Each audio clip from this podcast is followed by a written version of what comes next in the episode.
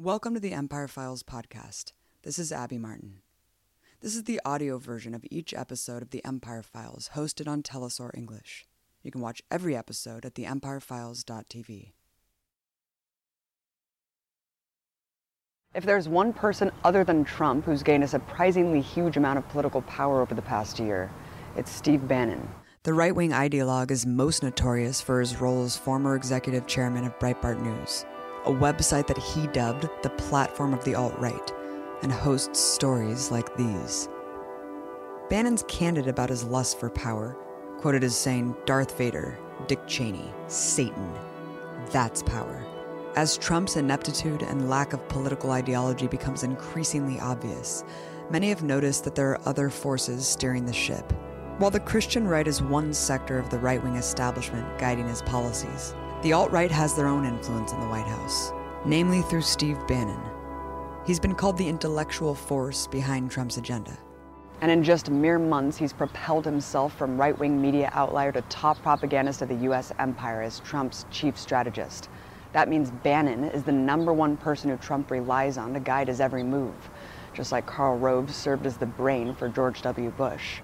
David Duke, the former Ku Klux Klan imperial wizard, said of Bannon, you have an individual who's basically creating the ideological aspects of where we're going. And ideology, ultimately, is the most important aspect of any government. Bannon's power grab hasn't gone unnoticed. As Trump spends the majority of his time tweeting, watching news about himself, and golfing at the lavish Mar a Lago resort, there's a big void for Bannon to fill. So, who is this mysterious man behind the curtain? Well, Bannon's story really starts with a youthful lust for war. Bannon credits his formative political development to his time in the U.S. Navy. He served from 1976 to 1983, mostly on a ship as a pampered officer. It was on this ship that Bannon's thirst for military supremacy and war was fully formed. While he never served in war himself, he lamented his missed opportunity as a political turning point. While Bannon was at sea, the Empire was hard at work trying to strangle the Iranian Revolution which had deposed US backed dictator the Shah, famous for chilling torture and executions of political opponents.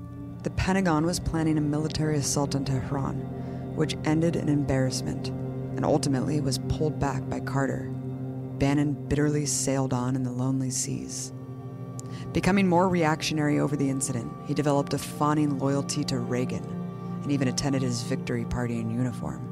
He ended up working in the Pentagon under Reagan. Although he left the military, his love for war never ceased. Bannon's longtime writing partner and former close friend, Julia Jones, said, Steve is a strong militarist. He's in love with war. It's almost poetry to him. But apparently, Navy life was below Bannon, even with his preferred commander in chief. In 1984, he moved on to more lucrative adventures as an investment banker at financial behemoth Goldman Sachs. He got the job like most who exist in this world of privilege meeting the son of a Goldman Sachs executive. He stayed at Goldman for six years before he recruited his banker pals to found his own investment firm, Bannon and Company, which bankrolled media corporations. The industry cashed in big with Clinton's 1996 Telecommunications Act, which allowed media companies to be gobbled up into massive monopolies. Two years later, Bannon sold his firm to a bigger media giant. This gave him the lavish wealth to focus on his true passion making apocalyptic, right wing propaganda films. There shall be open borders. It's just nuts. What would have happened if a senator was killed by Armando Garcia? His movies over the years cover an array of far right dystopian fantasies that depict a society in collapse, invaded by criminal armies. The cartel controlled everything. Whoa. Dang. Bannon's political films were never successful outside the dark circles of Tea Party types. So in 2004, he took a more lucrative position at a peculiar company Internet Gaming Entertainment. IGE was based on exploiting internet games like World of Warcraft, paying thousands of people to drone away at mining virtual resources so that they could be sold to other players. Brought in for his banker connections, IGE's investment paid off well. As one industry expert pointed out, Bannon managed to convince Goldman Sachs to plow $60 million into a company that sold imaginary goods in an imaginary world. In addition to the bizarre nature of their profits, Bannon was making money for highly problematic people. IGE was an investment project of Mark Collins Rector, a fugitive on the run for child rape and human trafficking. In fact, all three heads of the firm were sued for sexual abuse of underage boys, including the founder and CEO of IGE. A year after Bannon secured the investment, the company tanked, embroiled in shady dealings in a class action lawsuit brought by gamers. As the company went down in flames, its remnants became Affinity Media. Bannon had the CEO ousted and replaced with himself. He stayed in this position until leaving for Breitbart in 2012. Considering Bannon's lack of ethics in his professional life, it's not surprising that his personal life is also marred with scandal. Like several members of the Trump administration, Bannon has a disturbing history of alleged domestic abuse. Details from the second of his three marriages reveal what kind of man Bannon really is. In 1995, he married Mary Louise Picard only three days before she gave birth to their twins. According to Picard, he wouldn't marry her until the babies were proven to be, quote, normal. In the divorce documents, Picard wrote, Bannon made it clear that he would not marry me just because I was pregnant. I was scheduled for an amniocentesis and was told by the respondent that if the babies were normal, we would get married. Even though the babies were normal, Bannon didn't seem to pay much attention to them, as he made them wear costumes to tell them apart and repeatedly refused to pay them child support. Less than a year into their marriage, a violent incident happened that could be best explained through the police report itself. According to the report, Bannon got angry at his wife for making noise while feeding their newborn twins. When she asked him for money to buy groceries, a fight erupted and carried out onto the driveway. The fight culminated with Bannon becoming violent, grabbing her wrists and neck, and, quote, pulled her down as if he was trying to pull her into the car, over the door. When she broke free to try to call 911, Bannon jumped over her and the twins to grab the phone from her. I took the phone to call the police, and he grabbed the phone away from me, throwing it across the room and breaking it as he was screaming that I was a crazy effing C, the document states. Police verified the abuse, writing, I saw red marks on her left wrist and the right side of her neck. These were photographed. According to a study in the Journal of Emergency Medicine, women who have been strangled by their partner are seven times more likely to be killed than other victims of domestic violence. The same study shows that 43% of women murdered in domestic assaults had been strangled by their partner in the previous year. According to the officer on the scene, she broke down and admitted that their turbulent six year relationship had been plagued with physical violence early on. Bannon was arrested for misdemeanor domestic violence, battery, and witness intimidation. Picard filed a restraining order and divorced him, but Bannon was never convicted because Picard didn't show up for court. Later, she revealed that Bannon and his lawyers had threatened to ruin her life if she pursued charges. Bannon retained visitation rights of their children. Yet, just months later, when the babies were only 17 months old, he was caught hitting one of them. Picard then requested visitation in public spaces only, because she said he was verbally abusive in front of their kids, and she did not feel safe. He's also been charged with crude verbal abuse against female employees. When one female worker challenged his leadership, he reportedly called her a bimbo and threatened to, quote, kick her ass. But his relationships and Wall Street career have always come second to his drive for political influence. Throughout his years as a propagandist, Bannon hitched his wagon to things he thought would elevate his views. When the Tea Party movement emerged, Bannon praised it as the vanguard of a new American Revolution. When Sarah Palin came on the scene, Bannon was so enthused by her popularity, he created an entire film about her. Considering Palin herself isn't even interviewed in the film, it's unknown whether Bannon actually saw her as a visionary political leader. The man can only ride you when your back is bent, so strengthen it. Or if she was just a convenient vehicle for his own vision. This strategy of riding a fringe character to power didn't succeed with Palin, but it would with Trump. But nowhere would Bannon's quest for political influence be realized more than at Breitbart News. Bannon developed a friendship with Andrew Breitbart in the early 2000s through a shared love of arch reactionary media. Breitbart even had a cute nickname for Bannon the Leni Riefenstahl of the Tea Party movement. Riefenstahl was a Nazi filmmaker known for creating some of Hitler's most iconic propaganda. The comparison was meant as a compliment. When Bannon became a protege of Andrew Breitbart, he entered into a fringe circle with enormous sway over the beliefs of millions of disparate white men. Andrew Breitbart's credited for changing the way media is consumed, helping launch huge websites like Huffington Post with good friend at the time Arianna Huffington, and of course his own website, Breitbart News. Breitbart was a protege of Matt Drudge, creator and head of the Drudge Report. He converted the power of right wing talk radio, where ideologues had a platform for views unacceptable on TV, onto the internet. Drudge Report is an aggregate that curates a particular narrative of white male victimization. Longtime editor at Drudge, Andrew Breitbart, took this model of aggregation, but manipulated the headlines into stories that fostered a hysterical climate against progressives, women, immigrants, etc., as well as a comfortable hub for white nationalists. Along with Breitbart, the elusive Matt Drudge also handpicked Alex Jones as the next right wing icon. While Alex Jones is treated as just a loony internet sideshow, he has a following of millions of people who take his every word as gospel. Bannon was a fitting addition to this mix. Bannon's initial role in Breitbart News was as a money bundler, again using his Wall Street connections to raise capital for their project. But by 2012, the site was going under. It was blacklisted for a hoax against a black government official, where her speech was manipulated to appear as if she had advocated violence against white people. During this time, Bannon was hard at work raising cash from right wing millionaires to resurrect it. Then Andrew Breitbart dropped dead. Bannon promptly stepped in as CEO and relaunched the site under his leadership.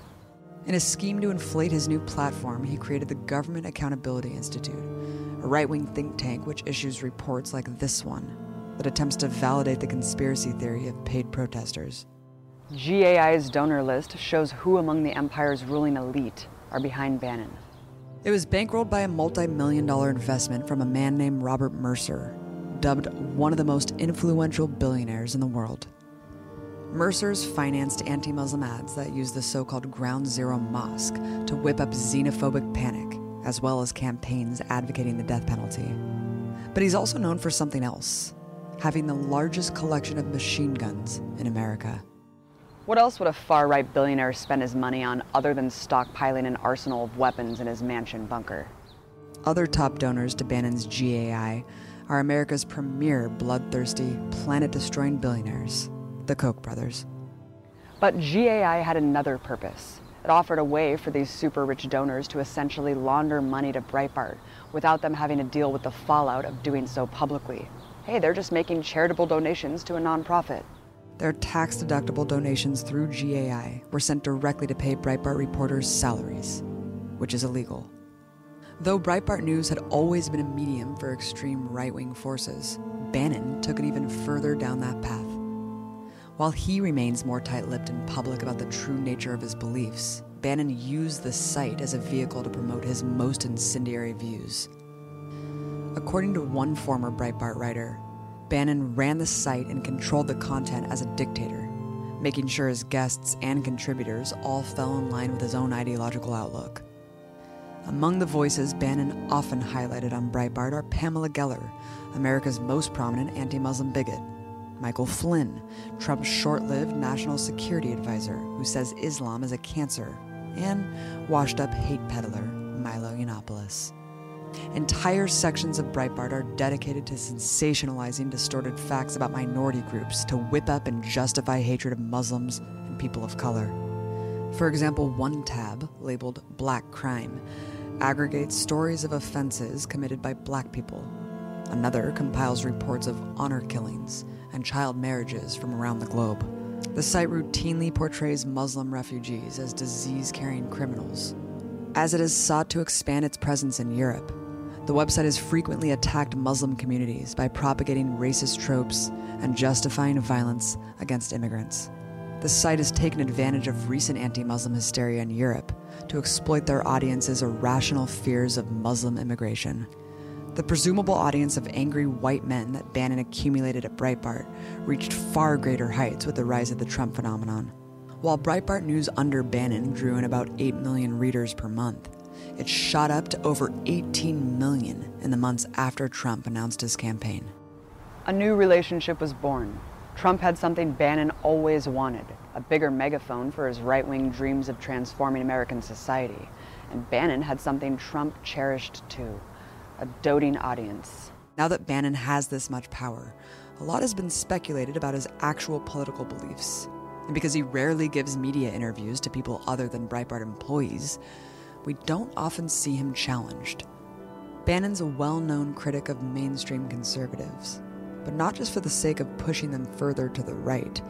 He wants to build an insurgency to destroy both traditional Republican institutions and everything to the left of them. He's called a populist, but he's really only a populist for a specific sector of the working class. That's nothing new. Throughout history, rulers have rallied the white working class against other poor people to avert blame for systemic crises. In Germany and beyond, this tactic has served as the basis for fascism. His political philosophy is also rooted in a rejection of what the alt right calls globalism. The globalists and their minions just want to get rid of our sovereignty and say we don't have a right to have a country. It doesn't matter what race or country you're from, you should be against the globalists. We need nationalist governments. But the world at large, however, is not united by a common culture. That's why the globalists are waging a war against national identity. Globalism means any law your government passes is subject to invalidation by unelected hall monitors who would rather police the boundaries of free speech than the borders of actual countries. It's a vague concept that's applied to everything from a shadowy international network of elites usurping American sovereignty to the destruction of Western culture from foreign invaders, aka immigrants. They rail against multiculturalism, which really just means people of different religions and nationalities coexisting.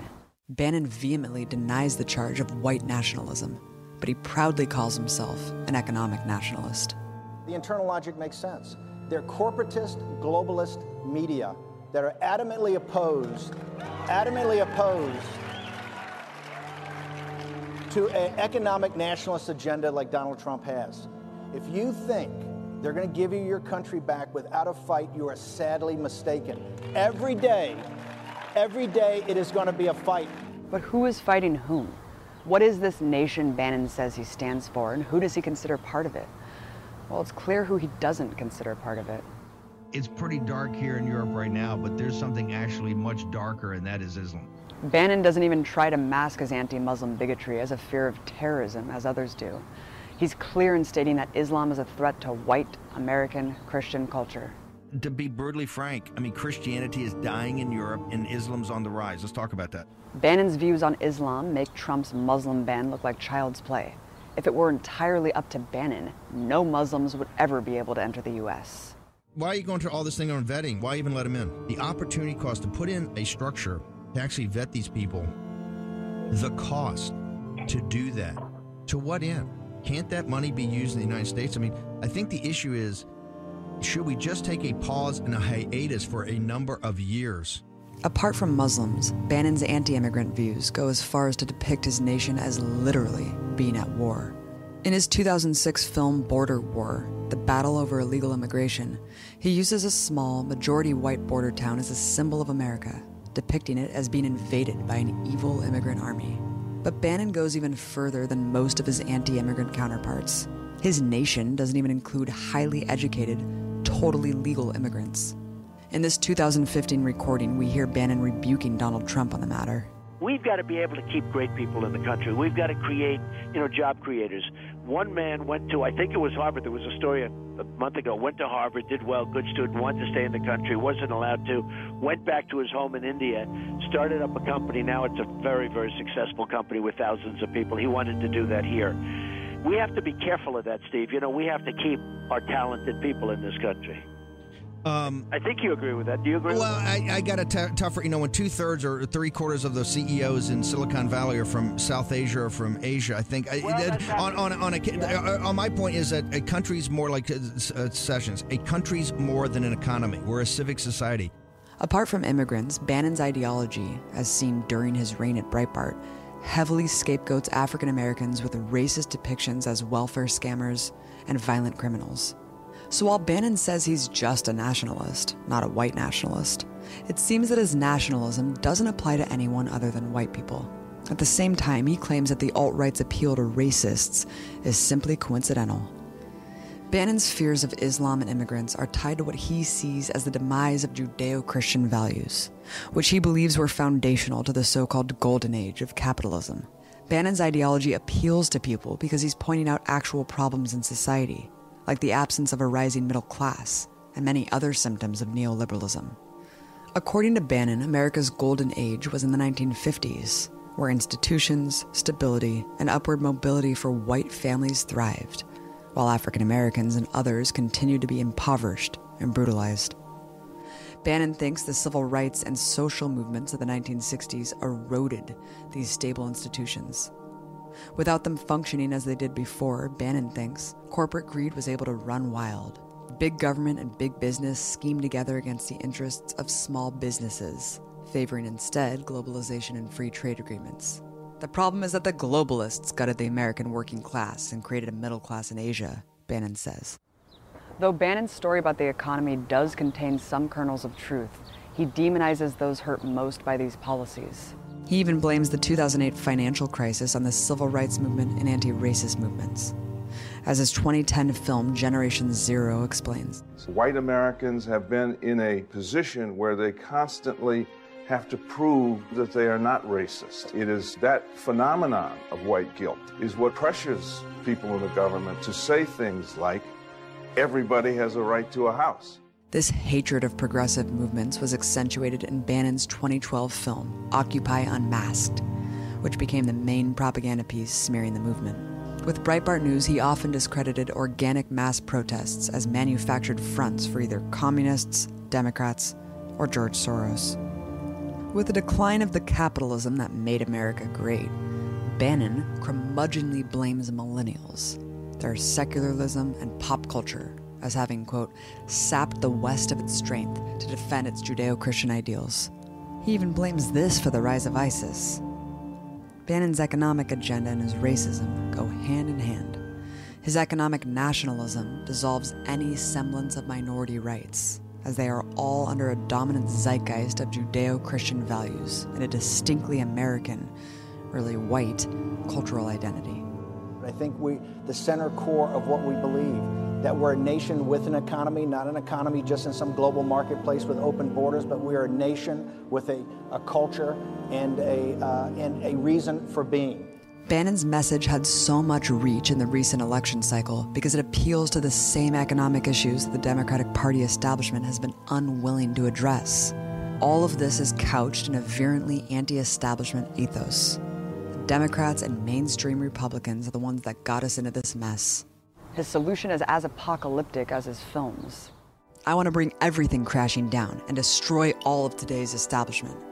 Now that he has the president's ear, it's not hard to see how, even within the first several weeks, his ideology and most outlandish fantasies have been put into action.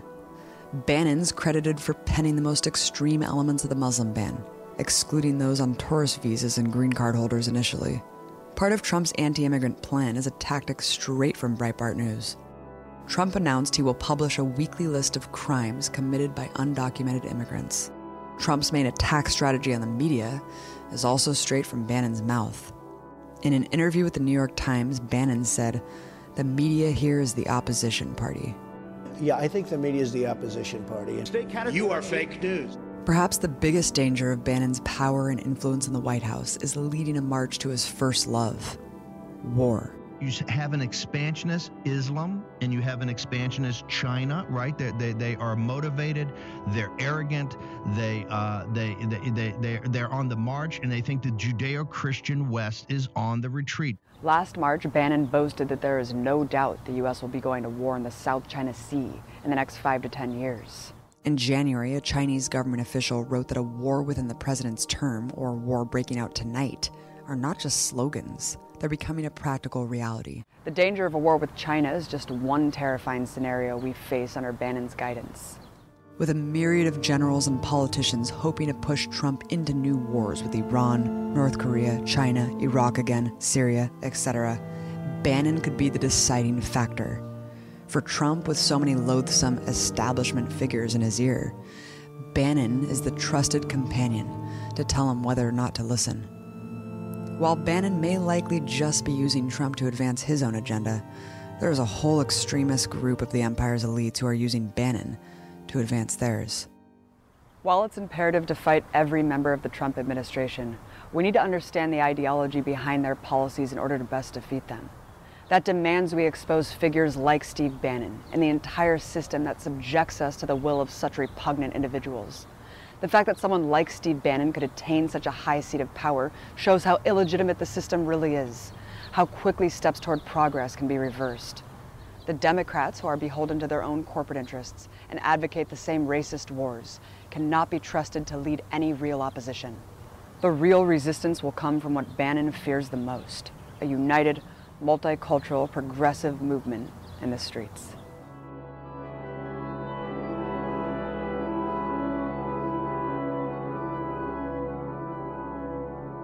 Thank you for listening to the Empire Files podcast. If you want to subscribe to our mailing list, please sign up at theempirefiles.tv. We want this show to be a resource for those fighting against empire both here and abroad. Let us know what you think on social media. You can find us on Twitter at Empire Files and Facebook at The Empire Files.